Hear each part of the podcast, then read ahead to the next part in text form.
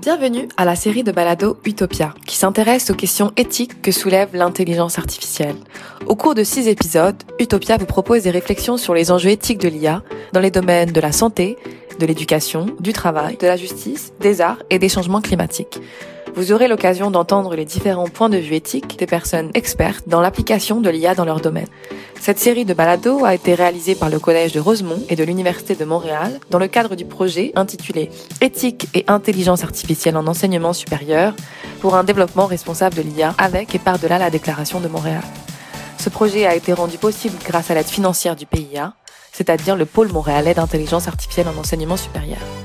Merci beaucoup et bonne écoute.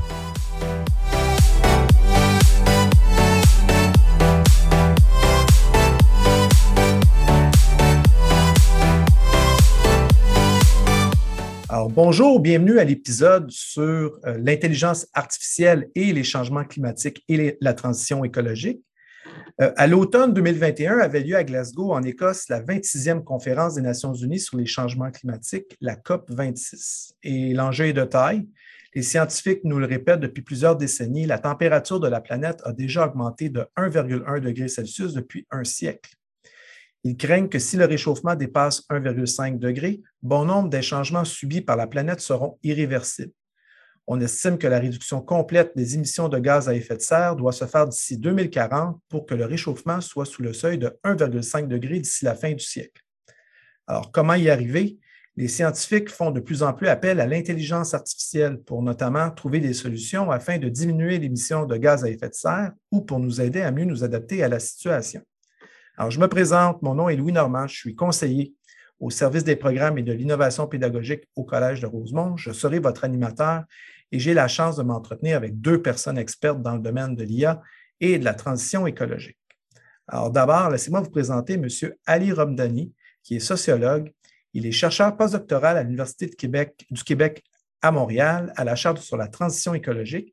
Ses travaux portent sur les liens entre la transition entre transition et prospective, plus particulièrement dans le champ des systèmes alimentaires alternatifs. Monsieur Romdhani, bienvenue. Bonjour. Notre deuxième invité, c'est Monsieur Zouheir Malki. Il est conseiller en transfert technologique et innovation à l'Institut de valorisation des données, IVADO. Il possède plusieurs années d'expérience dans le domaine des énergies propres.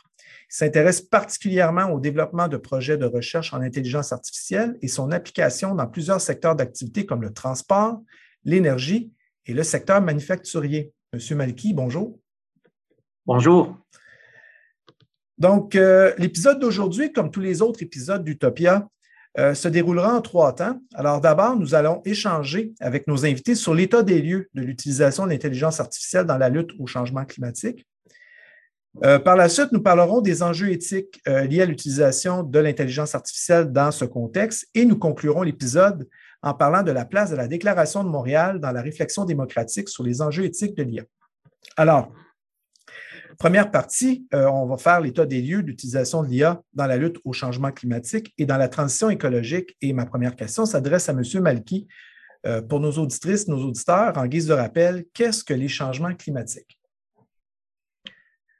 Merci, M. Normand, de votre invitation. Donc, pour répondre à cette question, le changement climatique, parfois appelé dérèglement ou carrément réchauffement climatique, correspond à une variation durable du climat au niveau planétaire due à une augmentation des concentrations de gaz à effet de serre dans l'atmosphère, comme le dioxyde de carbone, donc le fameux CO2, mais aussi à d'autres gaz comme le méthane, par exemple. Pour illustrer cette augmentation, on estime la moyenne historique avant l'ère industrielle de la concentration du CO2 à peu près 280 ppm, donc parties par million. Actuellement, elle dépasse le seuil de 410 ppm, donc on peut constater cette augmentation. Alors, ces gaz sont présents dans l'atmosphère d'une façon naturelle. Ils forment une couche autour de la Terre qui lui permet de conserver sa chaleur. C'est ce qu'on appelle l'effet de serre. D'ailleurs, cette présence était essentielle pour le développement de la vie sur Terre, car ils permettent de maintenir la température sur Terre à une moyenne d'environ 15 degrés Celsius. Sans eux, cette moyenne descendrait à moins 18 degrés Celsius. Il y a bien entendu des facteurs naturels qui ont un impact sur le climat, comme par exemple les éruptions volcaniques, les changements de l'activité solaire et même la trajectoire de la Terre autour du Soleil. Là, on parle de facteurs qui causent un changement naturel. L'autre type, en fait, de variation qui est plus problématique, et c'est ce qu'on appelle un changement climatique anthropique et qui est attribué à l'activité humaine. En fait, ce qui différencie essentiellement ces deux types de changements, c'est que les changements naturels se déploient à l'échelle de ce qu'on appelle des temps géologiques, donc sur des milliers, voire des millions d'années, ce qui donne aux différentes espèces vivantes le temps de s'adapter à ce changement. À l'inverse, le changement climatique anthropique qui est dû à l'activité humaine se déploie malheureusement à grande vitesse sur des courts cycles. Malheureusement, il est devenu prépondérant depuis les derniers 150 ans. Donc finalement, le changement climatique, c'est quelque chose de naturel, mais qui a été accru, amplifié et accéléré par l'homme. Alors, merci. Et je vous dirais, en fait, la question, vous avez bien présenté les causes et les causes des changements climatiques, les conséquences également. Je me fais l'avocat du diable. On entend peut-être parfois les climato-sceptiques dire ça, mais pourquoi est-ce si grave de se préoccuper des changements climatiques? Bien, c'est important de se préoccuper car les conséquences de ce changement climatique vont impacter notre santé, notre capacité à produire nos aliments, notre habitat, notre sécurité et notre travail. Il va impacter aussi la distribution des ressources de la planète et affecter plusieurs secteurs économiques comme la pêche, l'agriculture, le tourisme, par exemple. Et les conséquences du réchauffement peuvent conduire à des crises, par exemple, liées à la rareté des ressources alimentaires. Par exemple, dans de nombreux pays, les productions agricoles pourraient chuter, provoquant des graves crises alimentaires. Et tout cela pourrait provoquer éventuellement des tensions autour des ressources naturelles disponibles. Ça peut renforcer des conflits et les inégalités. Aussi, il faut s'en préoccuper car le changement climatique peut engendrer des crises sanitaires et impacter la santé des populations vulnérables. Sur un autre point, par exemple, l'augmentation des températures et l'acidification des océans, par exemple, représentent un risque majeur et menacent l'équilibre de nombreux écosystèmes marins. Sur un autre point, on peut voir, par exemple, que l'augmentation du niveau des mers due au changement climatique devrait provoquer des inondations de certaines zones côtières, voire la disparition de pays insulaires entiers, ce qui va provoquer probablement d'importantes migrations et des déplacements de populations. Donc ça, c'est vraiment... Les causes qui font qu'on doit s'en préoccuper. Ouais. Donc, les conséquences sont hyper importantes et en plus, vous l'avez mentionné tout à l'heure, la vitesse avec laquelle ces changements-là s'opèrent, c'est vraiment vertigineux, ahurissant. L'autre question qu'on peut se poser à ce moment-là, c'est incontournable. Alors, comment peut-on lutter contre les changements climatiques? Alors, la lutte contre le changement climatique s'organise à plusieurs niveaux. Donc, au niveau des pays, ils s'organisent et articulent leurs politiques et stratégies selon deux composantes. Alors, la première est ce qu'on appelle la composante atténuation. Donc, elle englobe les mesures qui visent à réduire ou limiter les émissions de gaz à effet de serre. Alors, ce volet s'attaque aux causes du changement climatique. Donc, ce sont les GES. Alors, cette composante est quantifiable avec une mesure universelle. Donc, toujours on parle de tonnes ou de CO2 émises ou évitées. Concrètement, Ces mesures peuvent être classées en deux catégories. Donc, la première consiste à réduire les sources des émissions dans les différents secteurs d'activité, par exemple en substitution de la production d'énergie par le charbon, le pétrole ou le gaz par des sources qu'on dit renouvelables et propres, comme l'hydroélectricité, le solaire ou l'éolien. Un autre point dans l'aspect atténuation, donc, c'est l'usage des voitures électriques au lieu des voitures à combustion. On peut aussi améliorer l'isolation des bâtiments pour réduire les besoins en chauffage. Il y a l'autre type de mesures qui rentre dans l'aspect atténuation, c'est vraiment ce qu'on appelle la captation du CO2. Donc, et là, on parle de puits de captage et de stockage de carbone.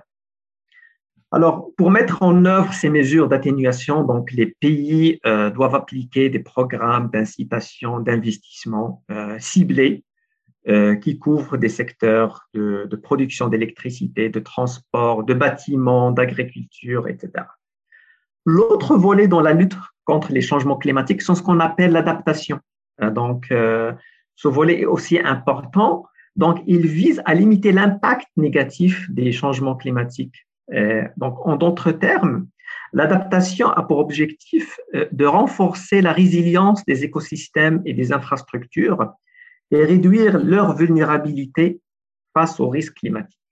Donc, concrètement, au volet atténuation, le volet adaptation, il s'attaque aux conséquences et non pas aux causes. Concrètement, les mesures d'adaptation vont impacter notre mode d'organisation, la localisation de nos activités et nos choix technologiques. Ces mesures d'adaptation, par exemple, vont permettre de se protéger contre les dommages aux infrastructures côtières, prévenir les risques d'inondation et les feux de forêt, l'évolution des maladies infectieuses, ou par exemple la dégradation de la sécurité alimentaire. Donc voilà un peu les deux composantes qui sont un peu différentes, mais qui sont complémentaires dans la lutte contre les changements climatiques. Donc merci, deux façons de lutter contre les changements climatiques, l'atténuation et aussi l'adaptation aux fameuses conséquences. Et là, ce qui nous amène à un autre concept qui est celui de la transition écologique. Alors, M. Romdhani, justement, plusieurs personnes parlent du concept de transition écologique. Qu'est-ce qu'on entend par ce concept-là? Là, on fait un lien avec ce qui est mentionné par M. Malki juste auparavant. Alors, tout à fait. Alors, l'idée de la transition écologique, c'est effectivement de s'attaquer aux causes des changements climatiques en changeant un peu nos sociétés. Juste pour contextualiser un peu la notion, il n'y a pas si longtemps, depuis les années 80, 90, 2000, on parlait de développement durable. Alors, l'idée du développement durable, c'est une notion qui émanait des institutions internationales pour dire, ben voilà, on a le problème des changements climatiques qui, je le rappelle, existe depuis, on est conscient et c'est documenté depuis les années 70. Dans les années 80, il y a eu un rapport qui dit qu'on va faire du développement durable. Il y a trois dimensions dans le développement durable. Il y a une dimension économique, sociale et environnementale. Et c'est simplement de dire, ben, pour faire du développement maintenant, il faut prendre en compte ces trois dimensions-là de manière harmonieuse. Donc, il y a eu plein de programmes internationaux. Ça s'est décliné en agenda 21 dans plusieurs pays au niveau local. Donc, ça a été des actions qui ont été mises en place pour dire, bien, comment on peut changer nos manières de faire à l'échelle locale. Et on a vu rapidement dans les années 2000, surtout, un peu la perte de vitesse de ce concept-là. Ça a été repris aussi par plusieurs entreprises, ça a été repris un peu à tort et à travers par des gouvernements.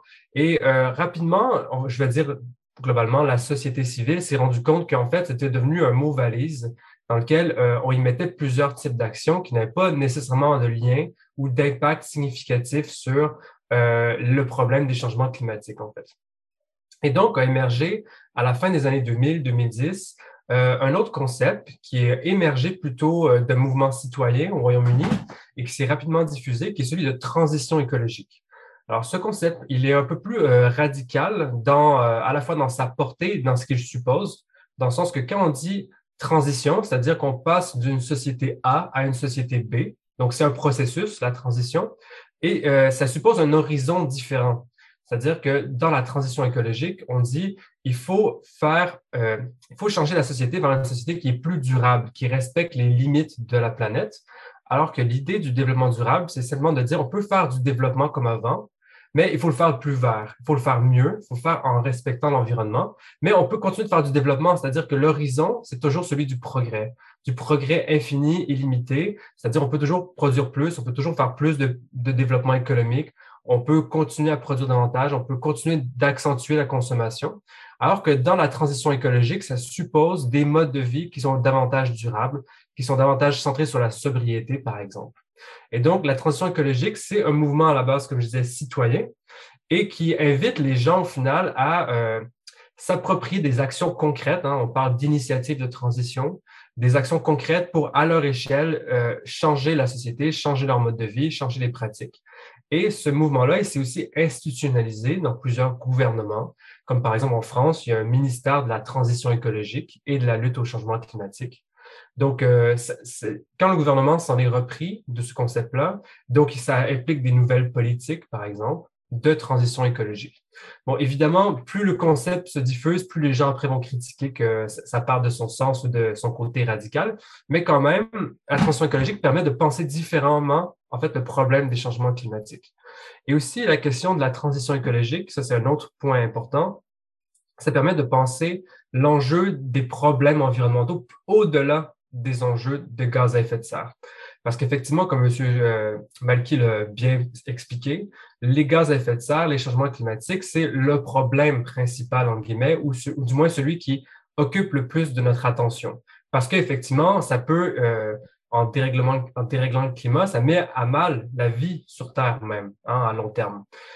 Sauf que cependant, si on faisait tout ce qu'il fallait aujourd'hui pour réduire les gaz à effet de serre, on n'aurait pas vraiment résolu la question de la vie sur Terre au sens large à long terme, parce qu'il y a d'autres enjeux qui sont qu'on qualifie de limites planétaires. Donc, il y a des études qui ont permis de les quantifier. Donc, il y en a 9. Et je ne vais pas tous vous les expliquer, mais les changements climatiques, c'est une de ces limites planétaires. Il y a aussi, par exemple, l'usage des sols, il y a l'usage de l'eau potable ou encore l'acidification des océans. Et un qu'on a mieux connu dans les années 90 aussi, c'est la déplétion la dégradation de la couche d'ozone, par exemple, qui est un problème qui a été en partie résolu dans les années qui ont suivi. Mais c'est une des limites planétaires. Sans couche d'ozone, il ne pourrait plus y avoir de vie sur Terre telle qu'on la connaît. Sans eau potable, accessible et de qualité, il ne pourrait pas y avoir de vie sur Terre. Avec des océans complètement acidifiés, il ne pourrait plus y avoir de vie sur Terre parce que les planctons mourraient tous et c'est la base de la chaîne alimentaire marine. Donc voilà, il y a différentes limites qu'il faut considérer. Et l'idée de transition écologique, c'est de dire il faut en fait passer d'une société A qui est non durable vers une société qui est durable, qui respecte les limites de la planète. Donc voilà un peu qu'est-ce que ça implique le concept de transition écologique et qu'est-ce que ça invite comme action aussi. On voit, c'est une autre perspective en lien avec, là, vous parlez globalement, donc plus loin que les changements climatiques, mais c'est une autre perspective que les solutions, disons, technologiques, entre autres, qu'on a mentionné dans l'intervention de M. Malki précédemment. Peut-être que je pourrais préciser davantage même. Effectivement, je n'ai pas vraiment parlé en fait des manières de faire la transition. Mm-hmm. Aujourd'hui, on conduit une recherche à l'UQAM justement sur quelles sont les manières de faire la transition écologique au Québec. Et on a développé une espèce d'approche où il y aurait comme 3 principales dimensions. Donc, il y a l'échelle d'action. Est-ce qu'on agit au niveau très local ou à l'échelle du Québec, à l'échelle du Canada?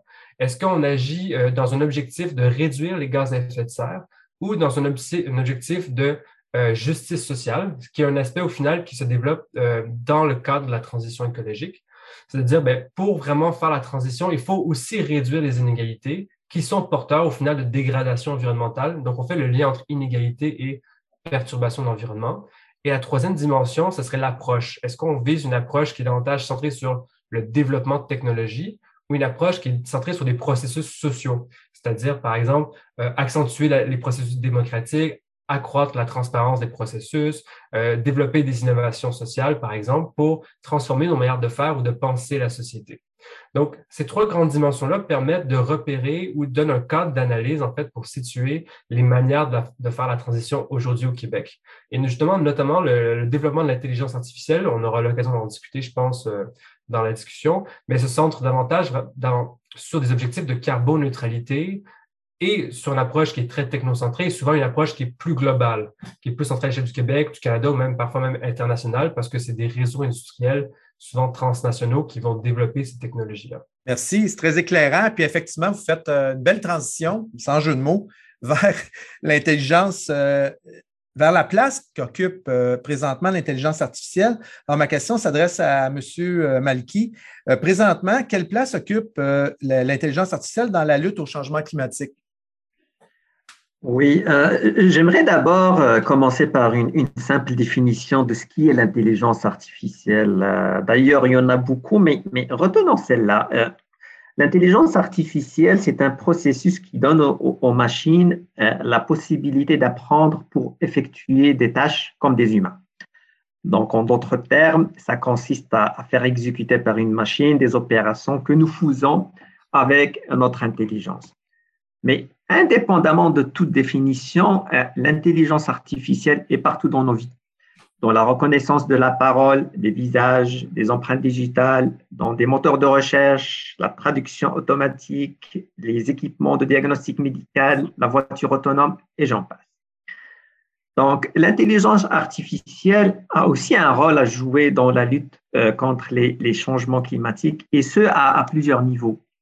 Donc, à haut niveau, l'intelligence artificielle peut aider à comprendre et améliorer notre connaissance sur le changement climatique. Il faut reconnaître d'abord qu'un système climatique et ses composantes, comme par exemple l'atmosphère, les océans, les continents, la biosphère, est assez complexe. Et ces composantes interagissent d'une manière permanente et dynamique. Et cette interaction est en plus non linéaire et comporte beaucoup d'incertitudes.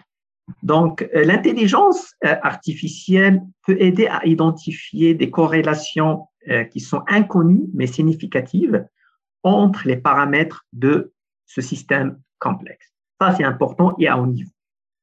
Sur un autre niveau, l'intelligence artificielle peut aider aussi à prédire le changement climatique et proposer des scénarios sur la façon avec laquelle les systèmes climatiques complexes vont évoluer dans le temps aussi. Sur le plan de mesures, par exemple, d'atténuation ou d'adaptation, l'intelligence artificielle joue un rôle intéressant. Prenons un exemple. Dans le domaine énergétique, en utilisant des systèmes de prévision des énergies renouvelables, par exemple, on peut prévoir avec précision la prédiction des installations solaires et éoliennes, ce qui permet d'intégrer davantage les énergies propres dans les réseaux électriques. Toujours dans le secteur de l'énergie et particulièrement en efficacité énergétique, les algorithmes de l'intelligence artificielle sont capables de capter des données de chauffage et de climatisation de nos bâtiments, nos hôpitaux par exemple, nos centres commerciaux, afin d'optimiser et réduire la consommation de l'énergie et réduire la facture. Dans le secteur du transport, l'intelligence artificielle aide à réduire la pollution en optimisant par exemple les trajets de véhicules, en supprimant par exemple les trajets superflus ou non nécessaires. Ça permet d'alléger le trafic routier. Dans le domaine médical, l'intelligence artificielle peut être utile pour la découverte de nouvelles molécules de médicaments pour le traitement de maladies. Dans l'agriculture, on peut utiliser l'intelligence artificielle pour une culture de précision et pour augmenter les rendements et réduire l'utilisation des fertilisants. Et comme, par exemple, un dernier exemple, on peut utiliser l'intelligence artificielle pour prédire les inondations ou les feux de forêt. Donc, la liste est longue, mais ça donne des exemples sur les cas d'application de l'intelligence artificielle pour lutter contre les changements climatiques. Là, j'imagine que ces exemples-là que vous nommez sont des exemples qui sont actuels, donc des choses que nous sommes capables de faire. Est-ce que dans un futur plus ou moins rapproché, est-ce que quelle place va occuper l'intelligence artificielle ou quelles sont, disons, les promesses que l'IA peut remplir éventuellement? Mais, je dirais c'est un peu difficile de prévoir ce qui va se passer, mais ce qui est sûr, c'est que le progrès technologique ne va pas ralentir ni s'arrêter. Au contraire, il est sur une pente croissante et l'intelligence artificielle en fait partie là. Je pense que l'intelligence artificielle va prendre encore de la place dans la lutte contre les changements climatiques. Cela va se faire certainement à travers une capacité accrue de stockage et de traitement des données, parce qu'on sait que c'est nécessaire pour faire tourner les algorithmes de l'intelligence artificielle. On aura sûrement des algorithmes plus sophistiqués. Et en fin de compte, je pense qu'on aura une capacité de calcul augmentée par d'autres technologies émergentes. Et là, je pense par exemple à l'informatique quantique qui commence à faire sa place dans ce domaine. Donc, je comprends bien, l'IA va permettre, par différents algorithmes d'optimisation et autres, de s'attaquer non seulement à l'atténuation, vous avez mentionné justement l'optimisation du transport, aussi l'adaptation, vous parlez de médicaments par exemple. La question suivante s'adresserait à M. Romdhani. Qu'en est-il de l'exploitation de l'intelligence artificielle dans la transition écologique? Est-ce qu'il y a des applications? Oui, je n'ai pas parlé effectivement d'applications aussi précises que M. Malki parce que je pense qu'il a très bien résumé le champ des possibles, hein, dans quoi ça peut s'appliquer. Peut-être juste un peu dézoomer qu'est-ce que globalement ça implique pour la transition. Donc, pour reprendre l'idée sur laquelle je parlais tout à l'heure, qu'il y a différentes dimensions dans lesquelles on peut comprendre la transition écologique, si on se replace sur la dimension au final, est-ce qu'on est plus sur une approche socio-centrée ou plutôt technocentrée? Donc là, évidemment, ça serait une transition qui serait davantage technocentrée, donc centrée vraiment sur le développement et l'essor de nouvelles technologies. Donc, effectivement, ces technologies-là sont amenées à se développer, à se multiplier et à continuer à s'insérer dans tous les aspects de nos vies. Donc, si on imagine, ce qu'on aime beaucoup faire, c'est des scénarios de transition. Donc, si on prend un scénario, effectivement, où la technologie se déploie à grande échelle et où l'intelligence artificielle, au final, prend son essor et se développe de manière exponentielle, comme c'est prévu, hein, je le rappelle, on aurait au final une transition qui serait vraiment centrée sur une espèce d'artificialisation de nos modes de vie d'une certaine manière, dans la mesure où notre rapport à la nature, à l'alimentation, à l'eau, aux loisirs, seraient tous médiés par une forme de technologie et d'intelligence artificielle. Et donc, effectivement, ça peut amener des formes de société durable dans la mesure où tout est davantage contrôlé. Rien n'est laissé au hasard, tous les paramètres sont pris en compte et on sait que nos sociétés sont déjà extrêmement complexes et l'intelligence artificielle va accroître cette complexité, mais aussi va permettre de mieux la gérer en théorie. Et donc, dans ce type de scénario-là, de transition, on aurait une société ultra-technologisée où, effectivement, il resterait que peut-être sans doute des sanctuaires pour préserver la biodiversité, mais nos villes seraient très efficacement gérées, les flux énergétiques seraient optimisés, il y aurait peu de gaspillage d'énergie, il y aurait peu de gaspillage d'eau, les déchets seraient mieux gérés, mieux triés, mieux réutilisés. On peut imaginer, par exemple, des filières de recyclage davantage efficaces, par exemple, ou encore, faut imaginer un futur où tout serait géré, en fait, où tout serait maîtrisé par l'homme, par la technologie. Donc ça serait vraiment une transition écologique gérée par l'intelligence artificielle. Donc ça, c'est juste comme un des scénarios qu'on peut envisager pour l'intelligence artificielle. Là, je ne vais pas trop avancer sur les autres scénarios parce que ça, je pense que la deuxième partie touche aux critiques. En effet, ça termine notre première partie. Merci. Et on passe à la deuxième.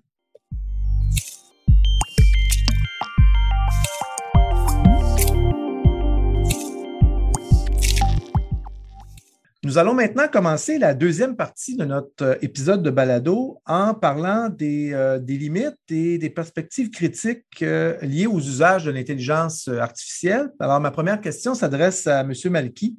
Justement, on a parlé de quelques exemples d'utilisation de l'intelligence artificielle dans la lutte au changement climatique dans la première partie. Quelles sont les limites, justement, de l'IA dans ce contexte? Alors, pour commencer, je dois juste préciser que l'intelligence artificielle est encore à ses débuts dans certains domaines comme celui des changements climatiques. Et effectivement, l'intelligence artificielle n'est pas sans limite. Mais je vais en citer deux assez simples à comprendre. Donc, la première, c'est relative à la disponibilité des données. Donc, ce qu'il faut comprendre, c'est que les données sont le carburant qui fait tourner les algorithmes de l'intelligence artificielle. On utilise des données du passé pour prédire le futur. Et plus on en a, mieux c'est. Donc, et dans le domaine du climat, on dispose de beaucoup de données historiques, mais pas assez suffisantes pour générer des résultats de bonne qualité. Ces données proviennent généralement de sources conventionnelles d'observation météorologique, mais on peut par exemple les compléter par d'autres sources qu'on dit non conventionnelles. Et l'exemple le plus simple sont les téléphones cellulaires des gens. Mais là, si on va le faire, on risque d'être confronté à des problèmes de confidentialité et d'autres contraintes légales. Une autre limitation liée à l'usage de l'intelligence artificielle, comme je l'avais mentionné, c'est que l'intelligence artificielle est capable d'ingérer une grande quantité de données et de trouver des corrélations inconnues entre ces données-là. Mais le problème, c'est que cela ne signifie pas nécessairement qu'il existe un lien de causalité. Il se trouve qu'il y a des lois de la physique qui régissent les sciences du climat et qu'on doit s'y conformer. C'est pourquoi nous avons besoin d'experts qui sont capables de donner des explications basées sur la loi de la physique. Et cette limitation, elle est encore vraie, pas juste pour le climat, mais pour d'autres secteurs d'application. Donc, avec ces deux exemples, il faut reconnaître que l'intelligence artificielle n'est pas sans limite et qu'à elle seule, elle n'est pas capable de résoudre, en fait, ou de lutter efficacement contre les changements climatiques. Il faut avoir, elle vient en aide aux autres expertises comme la climatologie ou la physique. OK, donc elle est en soutien et M. Romdhani, je voulais vous poser la question, puis là, tout à l'heure, à la fin de la première partie, on s'en allait dans cette direction-là. Vous avez parlé des promesses de l'IA par rapport à une approche plus technocentriste. Maintenant, si on y va dans une autre approche plus sociocentrée, là, on est peut-être du domaine des perspectives critiques, je pense, puis vous pouvez nous en parler un petit peu plus? Oui, tout à fait. Donc, en règle générale, quand on parle d'intelligence artificielle, la première critique qui vient à l'égard de la soutenabilité de nos sociétés, c'est que c'est assez gourmand en données et donc en énergie. Pour entraîner un modèle, il faut beaucoup, beaucoup d'énergie et souvent, pas toujours, mais souvent, c'est des centrales, des data centers qui sont alimentés au nucléaire ou au charbon, par exemple, dans certains pays. Donc, la première critique, c'est que ça peut émettre des gaz à effet de serre d'entraîner ou de gérer de l'intelligence artificielle. Bon, ça, c'est une critique qui peut facilement être dépassée dans la mesure où, effectivement, dans le futur, on peut imaginer des technologies davantage renouvelables et pour pallier à ce problème-là. L'autre deuxième problème le plus courant, c'est de dire, l'intelligence artificielle, ce qu'elle permet essentiellement, c'est de faire des gains d'efficacité, en fait, dans différents systèmes. Donc, on va, par exemple, gérer l'eau de manière plus efficace. On va pouvoir extraire des ressources de manière plus efficace. On va pouvoir gérer des systèmes de manière plus efficace et donc faire des gains en énergie, et ainsi de suite. Sauf que l'histoire des sciences et techniques nous montre qu'à chaque gain d'efficacité, on a observé, en général, un effet rebond. C'est-à-dire que je vais prendre l'exemple des lumières LED, par exemple, qui permettent d'économiser jusqu'à 10 fois plus d'énergie sur un éclairage conventionnel. Sauf que depuis qu'on a des lumières plus efficaces, on a tendance à mettre plus de lumière parce qu'on se dit qu'on consomme moins et au final, on consomme davantage d'énergie consacrée à l'éclairage. Donc ça, c'est un phénomène qui n'est pas nouveau dans l'histoire des sciences, Par exemple, au 19e siècle, quand les premières industries au charbon ont commencé, le charbon n'était pas du tout une technologie efficace. Et lorsque les premiers gains d'efficacité ont commencé à avoir lieu, eh bien, on a vu une démultiplication des usages du charbon et donc, du coup, une augmentation massive de la consommation de charbon. Et donc, on peut supposer que pour l'intelligence artificielle, on observera un procédé similaire dans la mesure où les gains réalisés seront compensés par une utilisation massive de ces technologies-là qui vont augmenter ces émissions de gaz à effet de serre. Donc ça, c'est un premier point. Mais si on va aller plus fondamentalement dans ce que j'expliquais tout à l'heure sur les différentes perspectives, les différents scénarios sur la transition, donc effectivement, on aurait un scénario très technocentré, mais l'avantage, à l'opposé, on va dire, une approche très socio-centrée, va plutôt apporter certaines critiques par rapport, pas juste à l'intelligence artificielle, mais par rapport aux approches sur les technologies. Et la première, c'est souvent un argument qui porte justement sur la logique même du progrès. Hein? Un argument qu'on entend souvent, c'est de dire que les technologies inexorablement là, vont continuer à se développer. C'est-à-dire que c'est un peu perçu comme une fatalité que les technologies vont continuer de se développer de manière exponentielle. C'est effectivement ce qu'on constate dans les dernières décennies et c'est effectivement le scénario le plus plausible qu'on va observer dans les décennies suivantes.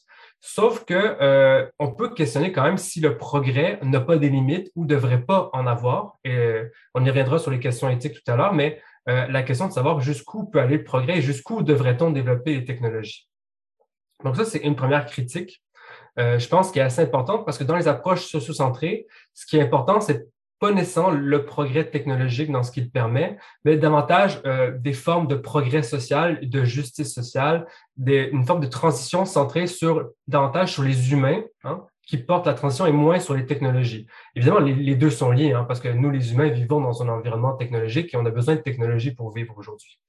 Donc, mais l'idée de faire la transition socio-centrée, c'est de dire, il faut peut-être réduire nos modes de consommation, peut-être qu'il faut consommer moins, peut-être qu'il faut développer moins de technologies, mais des technologies plus durables, des technologies qu'on a moins besoin de remplacer. Hein? Aujourd'hui, quand on observe, par exemple, le rythme de remplacement des objets technologiques, c'est aussi ahurissant et ils se dépérissent davantage. Et aujourd'hui, ils sont très peu recyclés. Ils sont envoyés en Afrique dans des décharges où ils vont être triés par des gens payés vraiment très, très peu. Quoi. Donc, c'est pas une manière durable de gérer les technologies non plus. Quoi. Et donc, quand on observe le rythme de développement des technologies aujourd'hui, on se dit que leur obsolescence, hein, on parle même d'obsolescence programmée pour certaines technologies, on se dit que peut-être qu'on devrait moins avoir de technologies. Et du coup, dans une perspective davantage socio-centrée de la transition, on pourrait dire que pour faire une vraie durabilité de nos sociétés, en fait, ce qu'il faut, c'est une forme de décroissance, en fait. Et donc, la décroissance, c'est aussi un concept hein, qui a émergé à peu près en même temps que la notion de transition écologique, qui est un peu moins populaire parce que ça a une connotation davantage négative. Hein. Décroissance, c'est « il faut faire moins ». Alors que transition, c'est dire on fait différemment, on passe à un autre modèle de société. Mais ultimement, pour faire une vraie transition durable, il faut une forme de décroissance.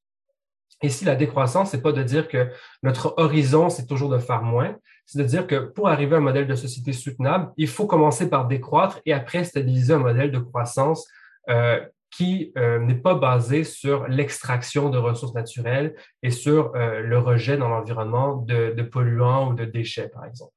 Et donc, il y a même en économie, des modèles économiques de croissance stationnaire ou de croissance virtuelle, et ainsi de suite, parce que il y a différentes manières d'envisager la décroissance au final. Et donc, l'idée ici, c'est de dire, il faut justement repenser le développement des technologies centré davantage sur les besoins et les besoins humains, en fait, et moins sur peut-être l'optimisation des systèmes informatiques ou ainsi de suite. Mais évidemment, ces deux approches qui sont opposées à certains regards, mais ils sont aussi complémentaires, effectivement, quand on regarde spécifiquement la lutte au changement climatique. Donc, pour un gouvernement, c'est effectivement difficile de dire, est-ce qu'on développe cette technologie-là ou on ne la développe pas, sachant que ça peut nous aider, mais ça nous amène aussi dans une situation de dépendance par rapport à cette technologie-là. On aura toujours besoin de plus de technologies pour les supporter. Et une autre différence qu'on pourrait dire, c'est que si on revient à cette notion de scénario de l'avenir, hein, donc dans un contexte de transition, on réfléchit beaucoup effectivement à quoi ressemblera l'avenir, parce que on veut faire une transition, mais vers quoi, en fait? Donc, évidemment, beaucoup de débats et les avenirs sont pluriels, diversifiés. Donc, il y aurait des scénarios qu'on pourrait appeler, on va dire, on dit en anglais « business as usual », c'est-à-dire comme si tout continuait comme aujourd'hui, ça donnerait un futur comme ça. Donc, ça, c'est grosso modo ce que je vous ai parlé tout à l'heure des technologies avec l'intelligence artificielle. Il y a des scénarios qui sont davantage, on va dire, disruptifs, où il y a des changements majeurs du système, par exemple. Donc, on peut penser à des crises sociales, des guerres mondiales, ou encore une accentuation des changements climatiques de manière incontrôlable qui ferait qu'on ne pourrait plus gérer, au final, le développement du climat, en fait. Hein, dans le sens que dans ce type de scénario-là, c'est pas du tout pris pour acquis que les technologies pourront continuer à se développer comme aujourd'hui, sachant que ces technologies-là nécessitent des efforts massifs en capital, en sciences et en technologie qui mobilisent une partie significative de la société et beaucoup de ressources, en fait, pour ça. Et peut-être qu'un jour, dans un scénario disruptif où il y aura des pluies torrentielles qui sont très fréquentes, des perturbations des systèmes agroalimentaires mondiaux, des perturbations des chaînes d'approvisionnement. Comme aujourd'hui, on le voit, par exemple, dans les microprocesseurs, hein, il suffit d'une pandémie pour qu'aujourd'hui, on ne puisse plus acheter de voitures parce qu'ils nécessitent des microprocesseurs qui ne peuvent plus être produits. Et donc, ça, la pandémie, au final, c'est minime par rapport à l'ampleur des changements climatiques. Hein. Là, ici, on parle d'une échelle de temps de 20-30 ans. Donc, c'est des choses qu'on va voir dans notre échelle de vie. Hein. On ne parle pas de scénarios à 100 ou 200 ans. Donc, un scénario comme si tout se passait comme aujourd'hui, un scénario disruptif. Il y a des scénarios aussi qu'on appelle peut-être plus utopiques, hein, qui permettent de rêver. Donc, c'est souvent ce qu'on voit dans les transitions plus socio-centrées où des mouvements sociaux vont proposer des alternatives radicales où ils vont dire, par exemple, il faut vivre en petite communauté autosuffisante, il faut se rapprocher de la nature, il faut faire un retour à la terre, il faut quitter les villes, il faut consommer moins, il faut autoproduire par soi-même. Donc, évidemment, on dit des scénarios qui sont utopiques dans le sens positif du terme, dans la mesure où on sait que ça ne se réalisera jamais. Hein. L'utopie, par définition, ça n'existe pas, mais c'est une direction vers laquelle aller. C'est une direction qu'on veut prendre pour vivre dans une société qui pourrait être plus durable. Après, on peut poser évidemment des questions si ces utopies-là sont réplicables à grande échelle. Hein. Est-ce qu'aujourd'hui, on peut supporter sur la planète, par exemple, 8 milliards d'êtres humains qui vivent dans des communautés autosuffisantes? Eh bien, ça poserait des grandes questions et des grands problèmes. Donc, effectivement, il n'y a pas de transition idéale, il n'y a pas de scénario du futur qui serait vraiment à la fois très désirable et à la fois très possible. Donc, c'est un peu aujourd'hui ces enjeux-là et ces enjeux éthiques aussi, devant les confronter devant le développement de l'intelligence artificielle comme l'ensemble des technologies de pointe aujourd'hui. Alors, merci. Donc, c'est des approches qui peuvent être complémentaires à certains égards, mais on voit qu'il y a comme un changement, vous alliez dire tantôt peut-être paradigme, changement de paradigme, hein? Comment on lutte avec les changements climatiques dans une perspective technocentrée. Puis, bien entendu, là, les scénarios que vous mentionnez qui sont sociocentrés. Ça terminait notre deuxième partie.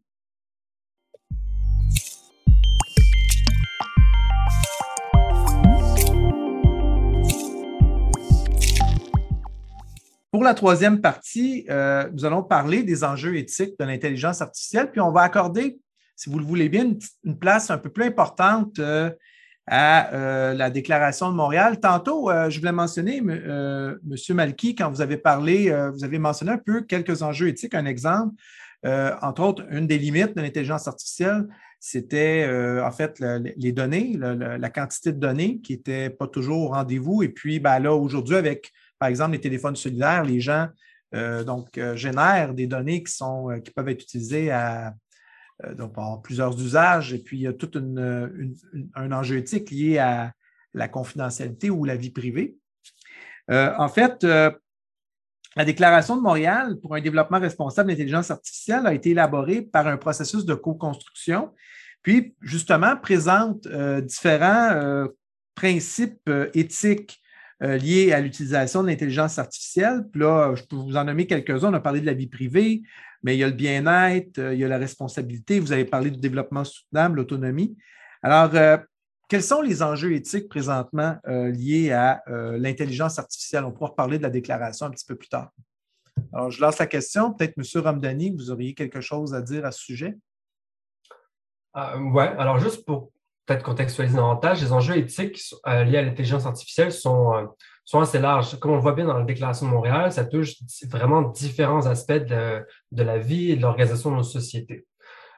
Plus fondamentalement, je pense que les enjeux éthiques à l'intelligence artificielle, ça revient un peu à la question de tout à l'heure, c'est quelles limites on veut mettre au développement de cette technologie, hein? Généralement, dans le développement des technologies ou dans l'essor du capitalisme, on essaie d'enlever les limites au développement des technologies, au contraire, parce que c'est vu comme une source d'innovation et source, évidemment, de croissance économique et donc de profit, donc d'accumulation du capital. Ici, je mets volontairement le mot « capital » pour dire, pour bien clarifier, en fait, que le développement des technologies ne se fait pas sans science, qui ne se fait pas sans capital. Hein. Les trois sont intimement interreliés dans la modernité. On ne pourrait pas aujourd'hui avoir l'intelligence artificielle sans des investissements massifs en capitaux dans des technologies qui rapportent de l'argent aujourd'hui, mais qu'on estime les bénéfices futurs encore plus grands, en fait. Et c'est dans ce sens-là qu'on investit aujourd'hui dans l'intelligence artificielle, parce que c'est une forme d'économie de la promesse. Hein. C'est qu'on sait aujourd'hui que ces technologies-là ont des potentiels prometteurs pour l'avenir. Hein. C'est un peu comme les nanotechnologies. On pourrait dire la même chose sur ces technologies-là. Donc, on a besoin effectivement de questions éthiques pour baliser le champ de développement des technologies, pour savoir dans quelle mesure c'est désirable, souhaitable ou soutenable de développer ces technologies-là. Donc, ce que fait la Déclaration de Montréal, grosso modo, c'est de dire, oui, ces technologies-là sont nécessaires et sont importantes pour le développement de nos sociétés, mais il faut les baliser. Et voici quelques balises, voici quelques principes éthiques sur lesquels on peut se baser pour concevoir un futur développement de l'intelligence artificielle.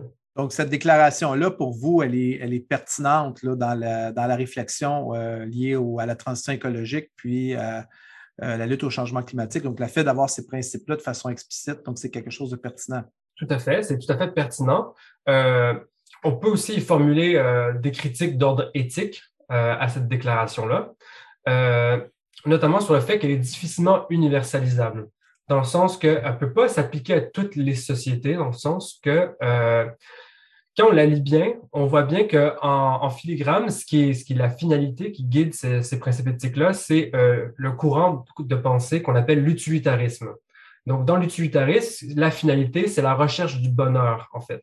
Et donc, on voit bien dans la Déclaration de Montréal, c'est que l'intelligence artificielle ne doit pas contraindre la recherche du bonheur, mais doit au contraire la favoriser, en fait. Ça doit permettre aux êtres humains de réaliser toutes leurs potentialités. Et comme dans l'utilitarisme, en fait, la souffrance et les dégâts environnementaux de manière générale sont possibles, sont même légitimes s'ils bénéficient à un plus grand nombre. Donc, ici, dans la manière dont la déclaration-là est conçue, c'est-à-dire qu'on pourrait, par exemple, faire des expérimentations ou même développer l'intelligence artificielle au détriment de certaines populations si seulement ça bénéficie à un plus grand nombre. C'est une déclaration aussi qui est basée sur des principes de libéralisme politique, dans le sens que ce qui prime, en fait, c'est l'autonomie morale, c'est la liberté politique qui est plus importante que tout. Et on veut évidemment protéger l'individualisme, protéger l'individualité des gens, qui sont des concepts tout à fait nobles, en fait, et que c'est la base de nos sociétés démocratiques, libérales, occidentales. Mais quand je dis que c'est difficilement universalisable, c'est-à-dire que ça ferait peu de sens dans un contexte chinois, indien, où effectivement les valeurs sont complètement différentes, où l'individu a beaucoup moins de place, où l'État peut être beaucoup plus autoritaire, où ça fait moins de sens d'accorder autant de libertés politiques. Et donc, dans ce sens-là, cette Déclaration de Montréal, elle est faite pour nos démocraties occidentales, en fait. Et donc, mais ça reste quand même un outil intéressant, mais il faut quand même voir cette limite-là à la déclaration.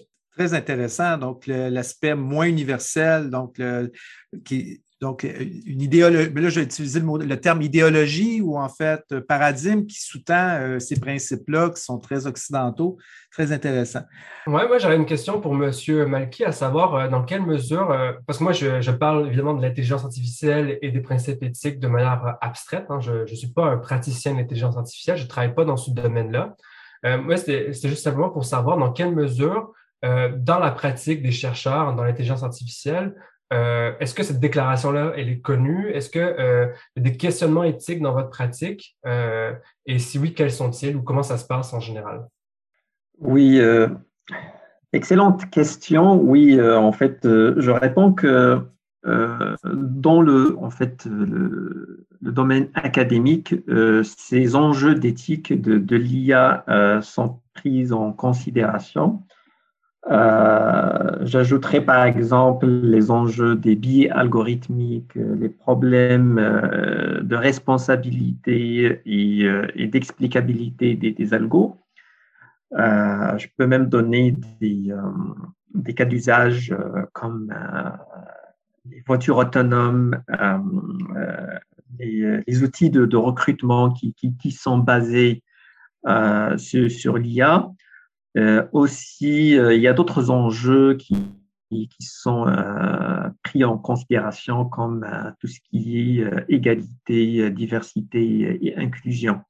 Donc, effectivement, ça, c'est pris en compte dans le développement des algorithmes de l'IA. La question qui reste, dans quelle mesure et c'est quoi la limite de tout ça, c'est une autre question dont je ne pourrais pas vraiment répondre. Merci de votre intervention. C'est intéressant, effectivement, ce qu'on entend souvent, c'est que ces principes éthiques-là sont, en tout cas, pris en compte, disons, passez-moi l'expression, by design. Donc, j'imagine quand les gens élaborent des algorithmes d'intelligence artificielle, ils prennent en considération un certain nombre d'enjeux éthiques. Là, vous avez mentionné déjà d'emblée la vie privée, mais aussi la qualité des données. On a entendu des exemples, là, ça ne s'applique peut-être pas à la lutte au changement climatique, mais des exemples où les données étaient biaisées. Mais je pense qu'aujourd'hui, les scientifiques qui élaborent les algorithmes et qui utilisent les données sont conscients des biais qui peuvent être dans les données, n'est-ce pas, M. Malki? Tout à fait. Tout à fait raison, oui. Donc, c'est ça. Donc, c'est là dès le départ. Écoutez, je vous remercie beaucoup d'avoir été là et merci, M. Romdhani, d'avoir posé la question à M. Malki. C'était très intéressant, un excellent ajout à notre épisode. Donc, c'est tout pour l'épisode d'aujourd'hui. Merci, donc, d'avoir été là. Et puis, je vous rappelle que les autres épisodes de notre série Utopia sont disponibles sur d'autres problématiques ou en fait sur d'autres thèmes comme ceux de la santé mentale, la créativité, le travail, etc. Donc, à la prochaine. Merci à vous.